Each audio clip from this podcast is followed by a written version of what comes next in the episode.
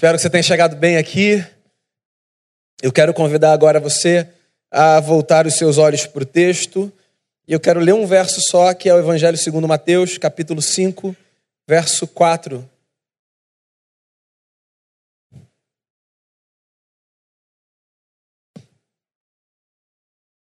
Diz assim a palavra do Senhor: Bem-aventurados os que choram, porque eles serão consolados. Ou como a gente viu semana passada, em marcha, vocês que choram, vocês serão consolados. Pai, abençoa a gente diante desse texto, que a reflexão nos enche o coração de esperança na fé cristã, no Jesus que venceu por nós e na palavra que nos diz que em algum momento o Senhor nos enxugará dos olhos toda lágrima.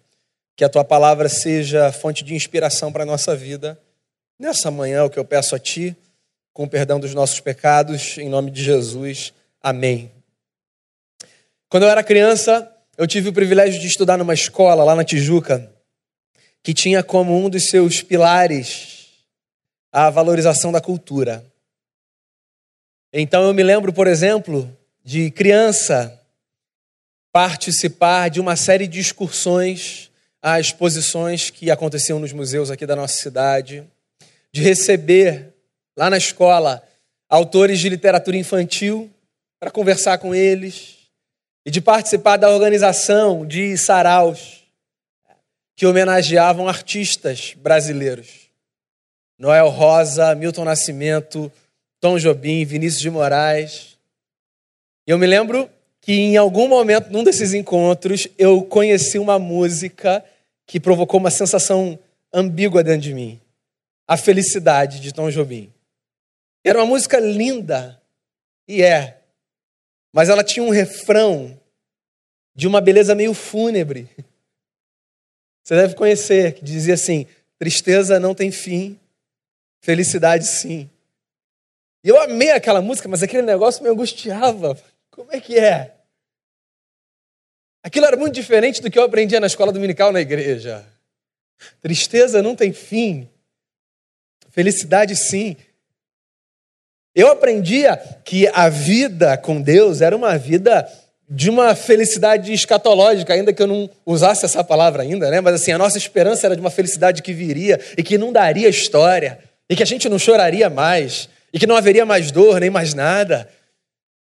E aquela música, ainda que eu goste dela até hoje, me provocou pela primeira vez uma angústia. E eu acho que Jesus de Nazaré, se estivesse aqui, também sentiria uma angústia com essa música, com todo respeito a Tom Jobim. Porque Jesus de Nazaré era um incentivador da felicidade e da vida. Nós estamos hoje no nosso segundo encontro na série Cultura do Reino. Um olhar para as bem-aventuranças como esperança para a gente impactar a cultura da nossa cidade e transformar o nosso ambiente a partir da ética do Evangelho.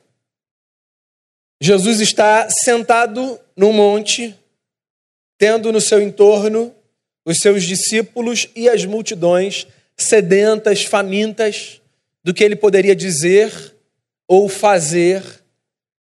E ele diz: Em marcha, vocês que choram, porque vocês serão consolados. Em marcha. Avante, sigam, avancem. Flávio Josefo foi o principal historiador dos judeus no primeiro século. E foi ele quem disse num dos seus escritos que os romanos nunca investiram de maneira violenta contra um povo como fizeram contra os judeus. Os judeus sofreram nas mãos dos romanos, não apenas dos romanos. Se você conhece o Antigo Testamento, você sabe a história desse povo é uma história marcada por suor e por sangue e por lágrima. Ô gente sofrida, que vivia debaixo de opressão e opressão e angústia e sofrimento e dor e cativeiro. Se tinha um povo que podia acreditar na canção do Tom, era o povo hebreu. Quando é que esse sofrimento vai acabar? Quando é que essa tristeza vai embora? Quando é que a gente vai parar de chorar? Um outro historiador do primeiro século, um homem chamado Tácito, disse certa vez que no mercado de escravos, os judeus valiam menos do que o preço de um asno. Muitos judeus foram mortos no primeiro século. Famílias desfeitas, mulheres sem maridos, crianças sem pais. Muitos foram espalhados pelo império como forma de resistência, de fuga, ou como uma espécie de tortura, enviados para longe da sua casa, para longe da sua terra, para longe do seu povo, para que sobrevivessem. E outros tantos foram vendidos como escravos. Essa gente sabia o que era chorar.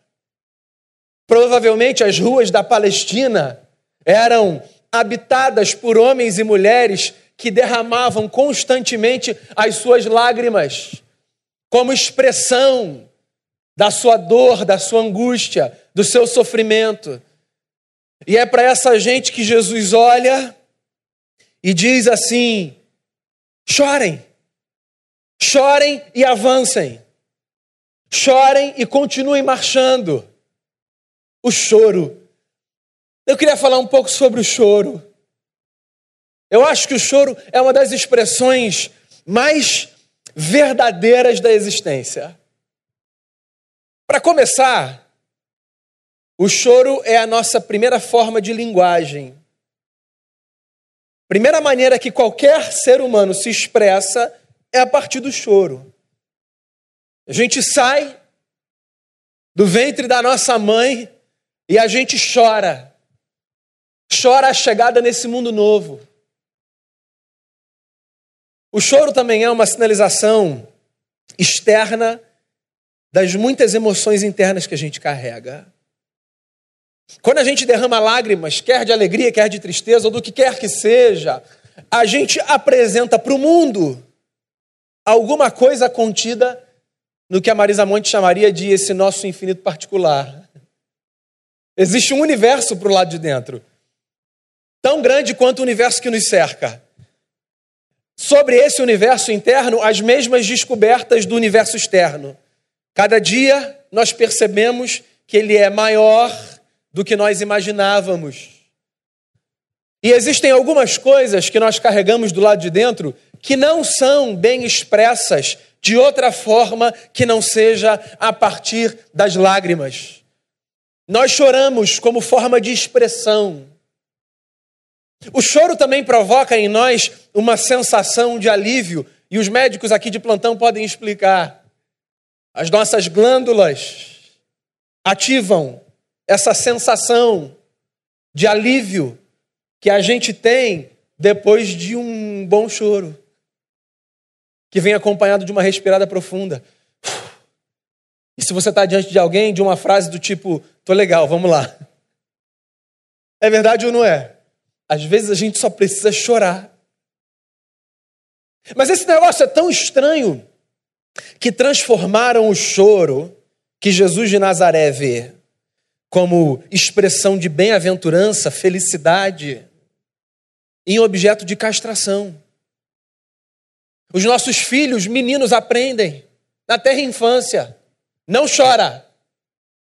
Chorar não é coisa de menino.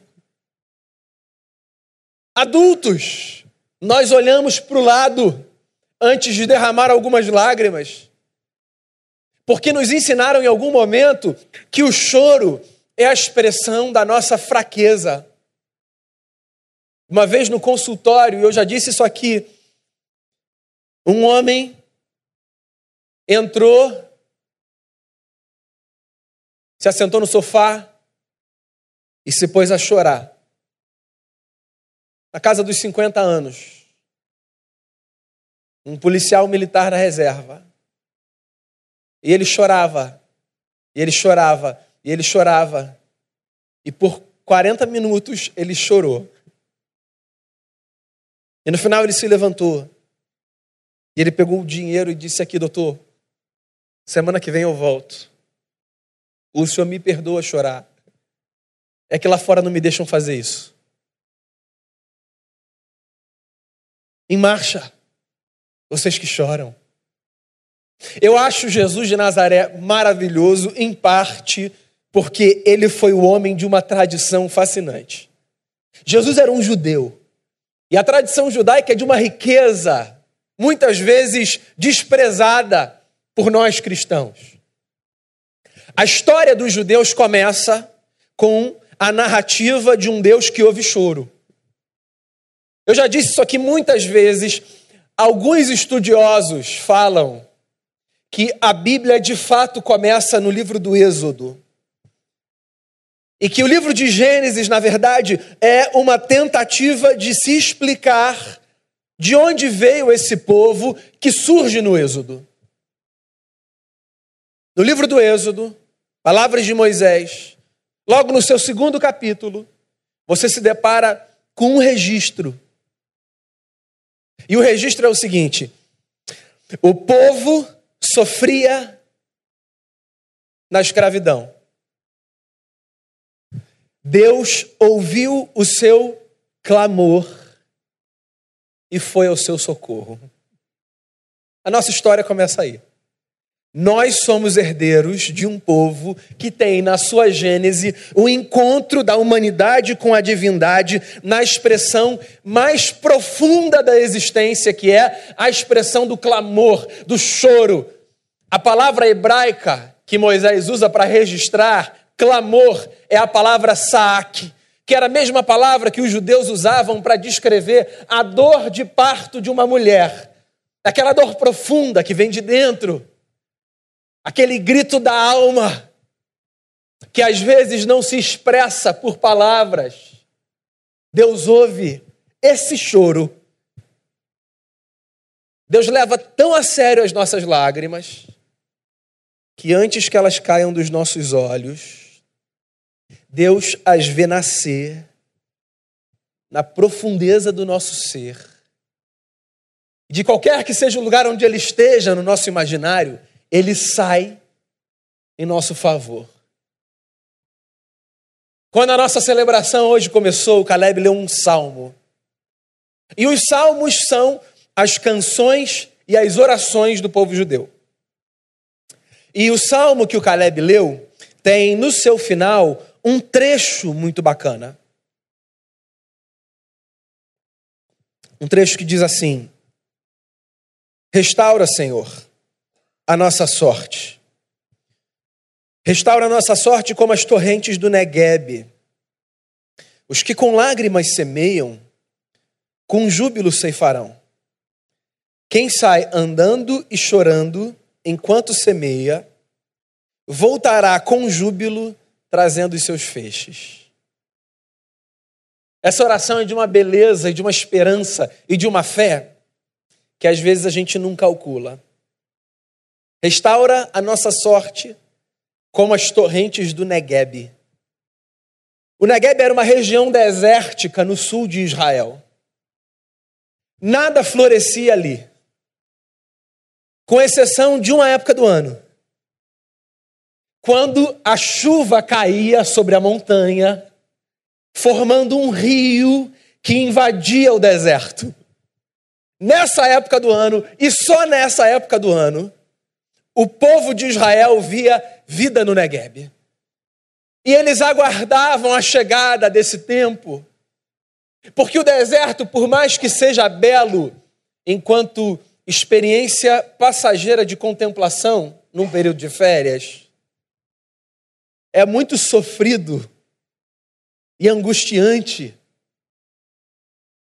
como espaço de vida. Pensa, por exemplo, no deserto da perspectiva figurada. Todos nós sabemos que passaremos por eles, certo? Mas é insuportável se imaginar vivendo num deserto. Porque por mais que a gente saiba que os desertos nos fazem crescer, a vida no deserto, no nosso imaginário, ela é insustentável. E no deserto nós esperamos de alguma forma por essas torrentes que descem das montanhas, formando um rio, irrigando o solo e trazendo esperança, algum sinal de beleza.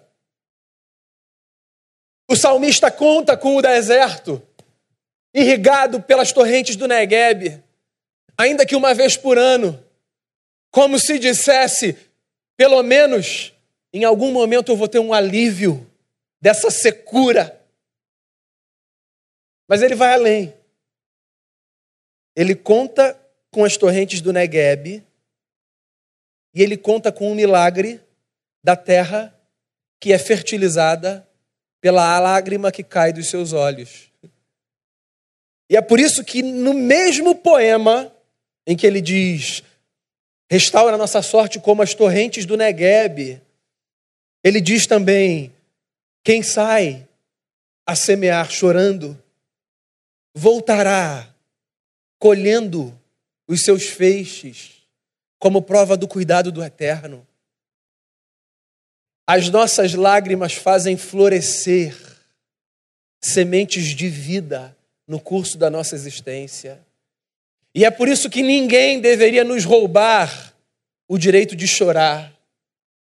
Porque parte da vida que floresce no curso da nossa existência tem a ver não com as nossas conquistas e com a nossa felicidade, mas com a nossa dor e com o nosso sofrimento. Que nos deixem chorar, e que nos deixem chorar quantas vezes forem necessárias, porque as nossas lágrimas fazem crescer da terra a expressão da vida e do cuidado de um Deus que não nos desampara. Tem uma música do U2 que é um dos meus hinos de louvor favoritos. Vamos combinar. Se U2 fosse uma banda brasileira, eles teriam que estar aqui. O pessoal lá gostou. Salmo 40. Eu não vou cantar, porque eu não quero estragar essa mensagem que eu acho que está bacana. É nada mais, nada menos do que o Salmo 40 cantado. E o Salmo 40 é lindo. Esperei com paciência pelo Senhor. E ele me ouviu quando eu clamei por socorro. E ele se inclinou para mim. Esperei com paciência. Semana passada, de manhã, eu falei um pouco sobre esse lance da tradução, né? E como ela nos faz perder um pouco da beleza da palavra. Os hebreus gostavam de trabalhar com a força das palavras. E eles usavam isso de maneira muito sábia e muito bela e muito profunda. Às vezes eles repetiam palavras numa frase para marcar a intensidade da sua expectativa. É o caso desse salmo. Esperei com paciência pelo Senhor. Literalmente o que o texto diz é: esperei esperando no Senhor. esperei esperando. Esperei colocando nele toda a minha esperança. Porque às vezes a gente espera da perspectiva do tempo, mas a gente não espera da perspectiva da esperança. A gente espera sem cultivar no coração a esperança de que uma hora Deus vai ouvir, Deus vai se inclinar. Mas olha só, Deus ouve, Deus se inclina. Deus é subversivo. Deus está para além de qualquer concepção humana que possa ser desenhada a seu respeito. Deus não é esse ser austero, distante, que olha de um trono, aponta a mão, opera milagres. Deus se aproxima, Deus se achega, Deus se abaixa. Quem compõe essa canção é um judeu. Os judeus pensavam Deus como esse ser distante, que governava dos céus. O mundo não podia ser contido por ele. Cale-se diante dele toda a terra. Deus está no templo. Toda a imagem religiosa judaica acerca do eterno guardava essa certa distância entre divindade e humanidade. Aí vem um poeta. Os poetas são subversivos. Os poetas nos levam além. Os poetas nos provocam, nos desconcertam. E mesmo sendo um homem do seu tempo, esse poeta diz: Curioso. Eu esperei esperando. E Deus se inclinou. Deus, como um pai de uma criança pequena, se abaixou, olhando no olho. Deus se fez pequeno. Deus se encolheu. Porque Deus é assim. Deus, foi Deus quem nos ensinou a olharmos para o lado quando lágrimas caem dos, olhos dos nossos irmãos e das nossas irmãs. Foi Deus quem nos ensinou lá na alma a percebermos o choro do outro como um sinal de vulnerabilidade e como possibilidade de identificação. Não é na nossa força que Deus identifica conosco, é na nossa fraqueza. Porque o Deus que nos ama e que nos salva, nos ama e nos salva na cruz do Calvário, experimentando dor no nosso lugar. Da mesma forma, é a nossa dor, a nossa fraqueza, que de maneira incomparável nos possibilita nos identificarmos com o próximo. As nossas lágrimas nunca deveriam ser proibidas. Elas regam o solo da nossa terra e elas provocam um milagre no universo. Deus, o Eterno, se inclina na nossa direção e nos socorre. Porque a nossa história começa lá atrás, com um Deus que ouve o gemido de um povo. E ela continua com um Deus que, nas penas de um poeta, se dobra.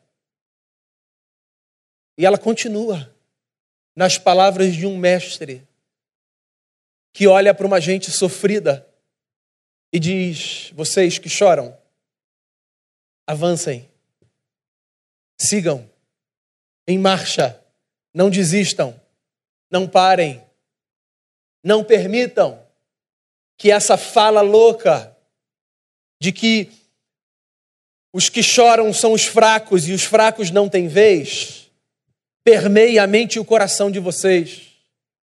Esse mundo é muito louco. E parece que a igreja evangélica resolveu fazer coro com ele. Quando passou a divulgar e a acreditar que apenas a história dos fortes e dos valentes e dos que recebem bênçãos pode ser narrada e contada. Nós somos gente da Bíblia. No mundo, nós nunca fomos os fortes e os valentes. Mesmo assim, nós temos audiência diante do Eterno. Porque para a gente, esse mundo grandão foi feito por um Deus que reconhece o valor das lágrimas. E é por isso que Jesus olha para quem chora e diz: a história é de vocês. Andem, não parem. Por uma razão.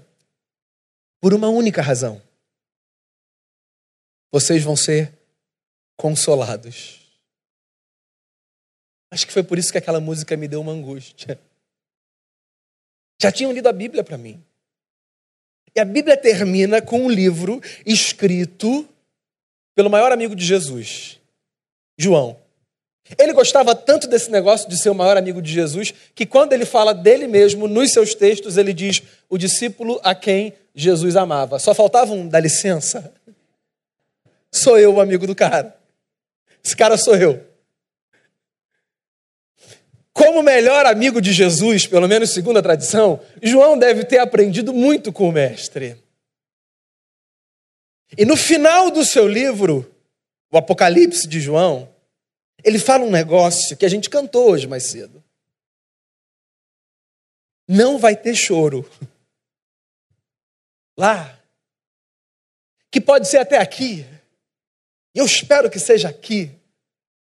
Esse aqui restaurado pleno, lá, não vai ter choro. Porque Ele vai enxugar dos nossos olhos toda lágrima. Lá não vai ter tristeza. Lá não vai ter dor. Porque, como um amigo canta, por mais que esse mundo seja sofrido, a gente não pode se esquecer. Toda dor é por enquanto. Você que chora, você que sofre, não por ter sido esquecido por Deus, ou por estar debaixo de uma seta do diabo, você que sofre e que chora só porque você é gente, e é só gente que sofre e que chora nessa medida que a gente faz, saiba de uma coisa, vá em frente. E se a sua vida é um deserto, vá em frente. E se as torrentes do Negueb ainda não deram ar da sua graça, vá em frente. Porque as suas lágrimas regam a terra.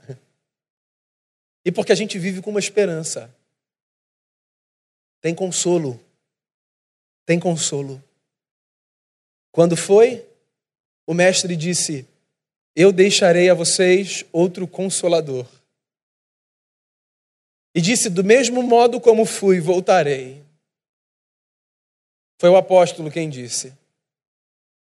Nesse dia, Deus será tudo em todos. E dos nossos olhos, toda lágrima será enxugada. Olhe a tristeza nos olhos, dê um sorriso e continue a marchar. Deus é contigo, Ele ouve o nosso clamor. Vamos ouvir uma oração cantada? E depois então nós oraremos, encerrando esse momento. Senhor Jesus, nós somos agente da esperança. E a nossa esperança está em olharmos para esse dia que representará o fim de sofrimentos mil no curso da nossa jornada. Que essa esperança embale o nosso coração que quem chora hoje encontre nos teus braços conforto e também nos braços dos seus irmãos e das suas irmãs. Que a igreja seja uma comunidade de esperança. Que a igreja seja esse ambiente de graça, de vida refeita. E que Jesus seja na nossa vida a principal voz a ser ouvida. Que as palavras do Mestre, sobretudo aqueles que nessa manhã chegam desanimados de avançarem, que as palavras do Mestre nos encham de força para nós continuarmos seguindo essa longa jornada de obediência numa mesma direção. Conduz a nossa vida, Jesus. O Senhor é o dono da nossa história.